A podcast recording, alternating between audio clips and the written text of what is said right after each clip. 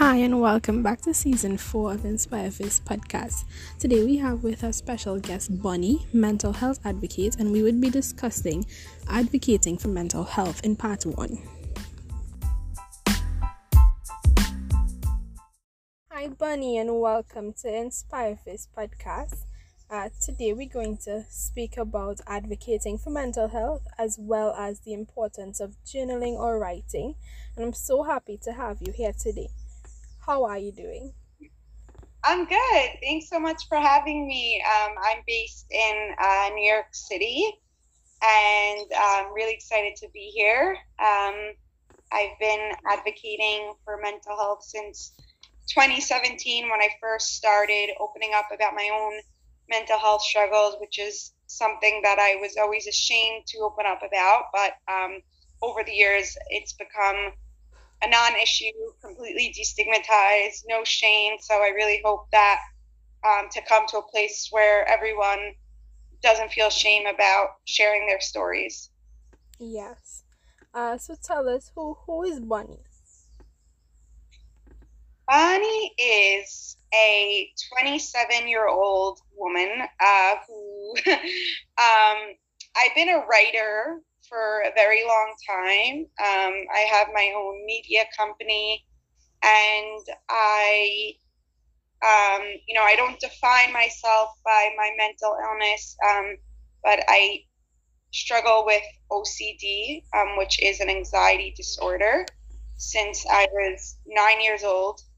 Um, but I wasn't officially diagnosed until 2017. I always thought it was just generalized anxiety, but um, after seeing a psychiatrist to get an official diagnosis, he said it was OCD, which makes a whole lot of sense and kind of just like uh, was a big aha moment for me. Um, so I'm a writer and I love writing about mental health in particular um, and just spreading awareness on my own Instagram page. Yeah. Uh, tell us a typical day in your life a typical day in my life.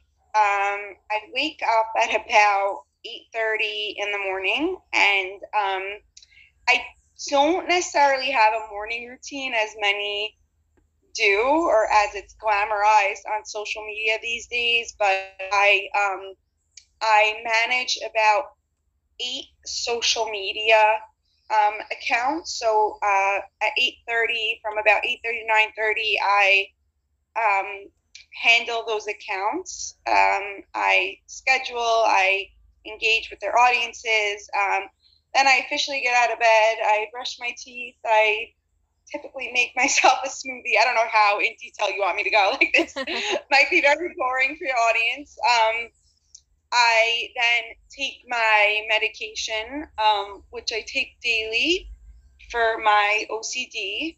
Um, I've been taking that since 2017, and I'm very vocal about that. That it has uh, changed my life and um, saved my life, really, and has improved my quality of life.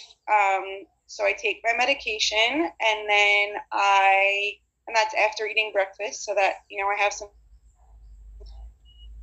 Um, and then I typically write one article a day. For my business, for my clients. Um, and yeah, basically work until, you know, six o'clock. Um, nothing really special. I'm married, um, so I have a husband, and we live in New York. Um, and yeah, that's that's basically my boring day in a nutshell. Yeah. Uh, what does mental health mean to you? Mental health is something that everyone has. It's like saying that everyone has physical health, right? It's, you know, mental health is health. So everyone has health, right? Um, it's just about how you treat your mental health. So, um, you know, you can improve your mental health, you could deteriorate your mental health. Um, so it's really a constant um, journey where people have to work at it just like they would work their muscles or just like they would work their um, you know their toning and, and physique so it's it's definitely something that people need to work on.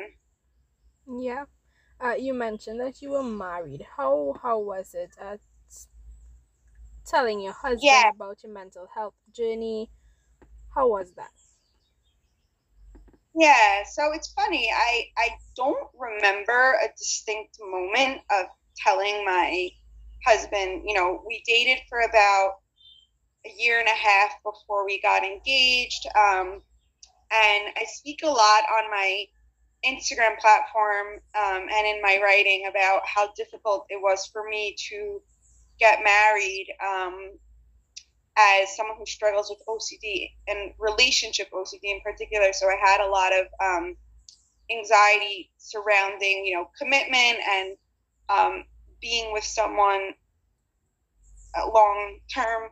But I don't remember a distinct moment speaking to my husband about my um, mental health struggles. Like, I think it was just very natural and, you know, like, I don't even remember. Like, it wasn't even like a, like a, big topic of conversation it was just like oh yeah like i struggle with ocd and i take medication and you know i don't know like i was already so open about it at that point but um i had before my husband, um, you know, I had a lot of relationships and um, I dated many people, and um, I was also very open from 2017 on. And it, honestly, it was it was a in a way, you know, it made the other person feel comfortable to talk about their own mon- mental health struggles.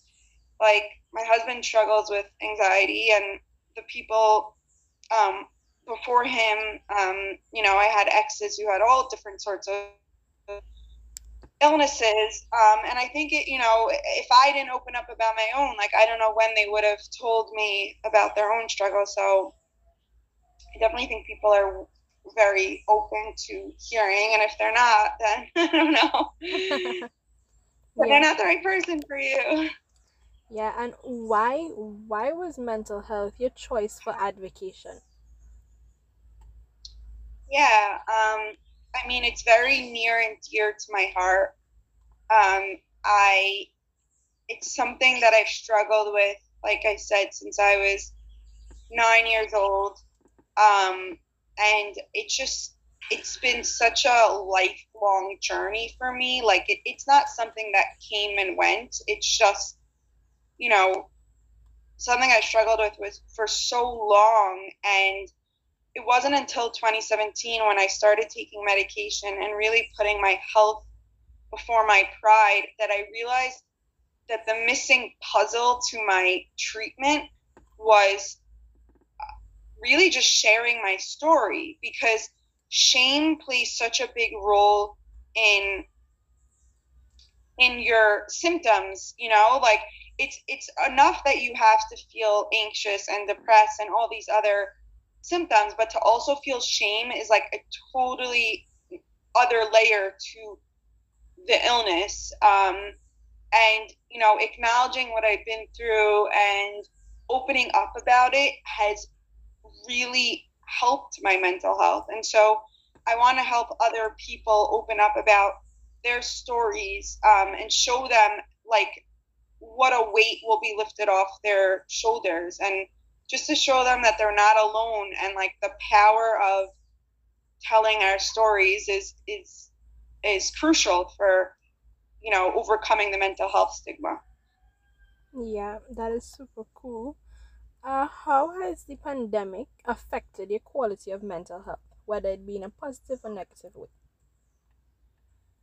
Yeah um so my husband and i got married during the pandemic and it really just heightened my relationship OCD. Like I was already anxious to be getting married, and adding the pandemic into the mix just made things so much more anxiety inducing. Like planning the wedding um, and just going through all the steps necessary to get down the aisle was um, very, very anxiety inducing. Um, and then what was I going to say about oh like i think just the the anxiety around like um you know, like different schools of thought when it comes to the pandemic. Like I, I would say my husband, I mean, we were both on the same page when it came to like the severity of it and how we chose to um, you know be safe and be safe for others and you know we got vaccinated where we were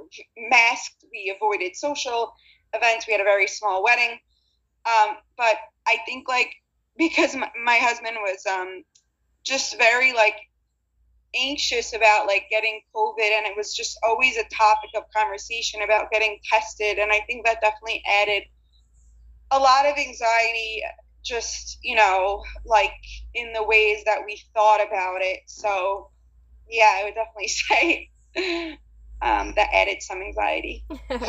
Yeah and how do you cope with mental health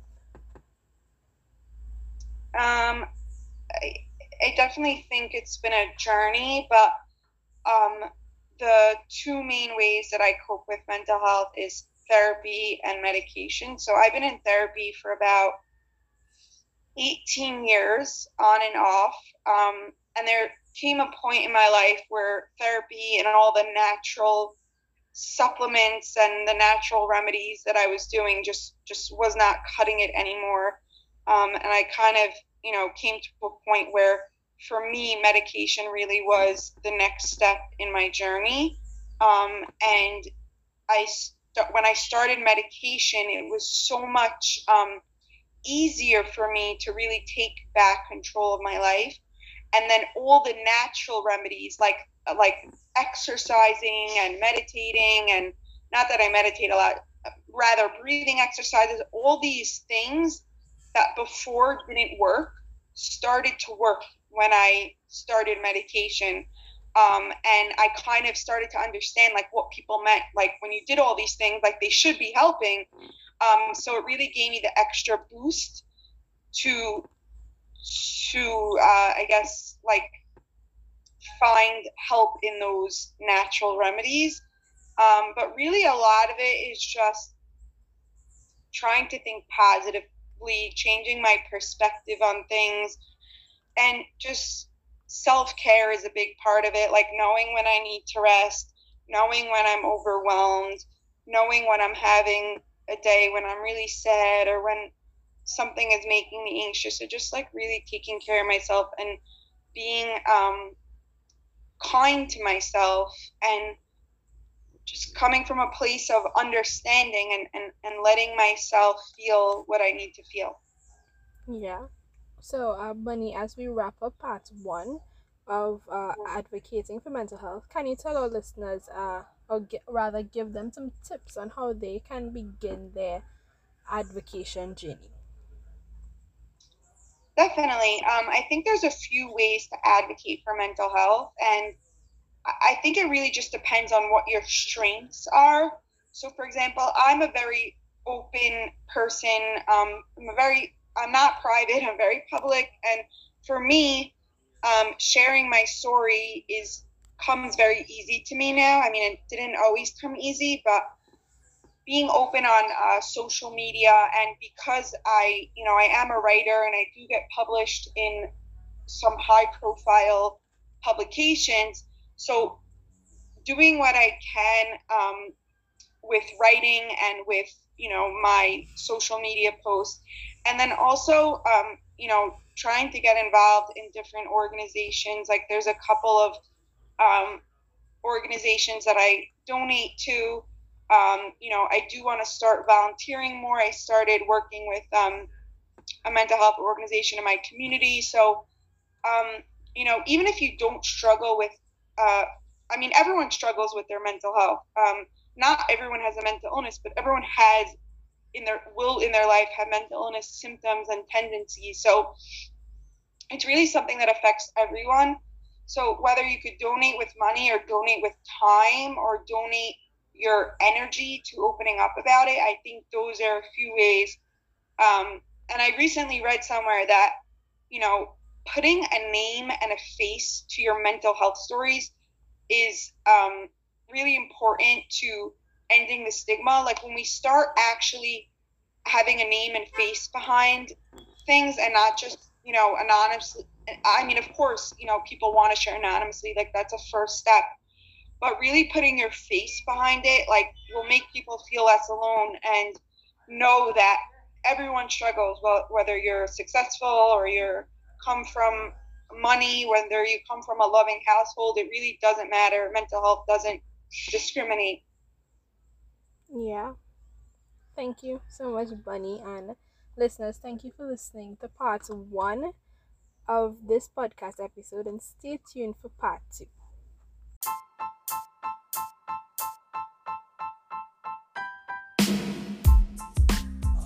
Thank you for listening to part one of this podcast. Stay tuned for part two, where we discuss the importance of writing and journaling.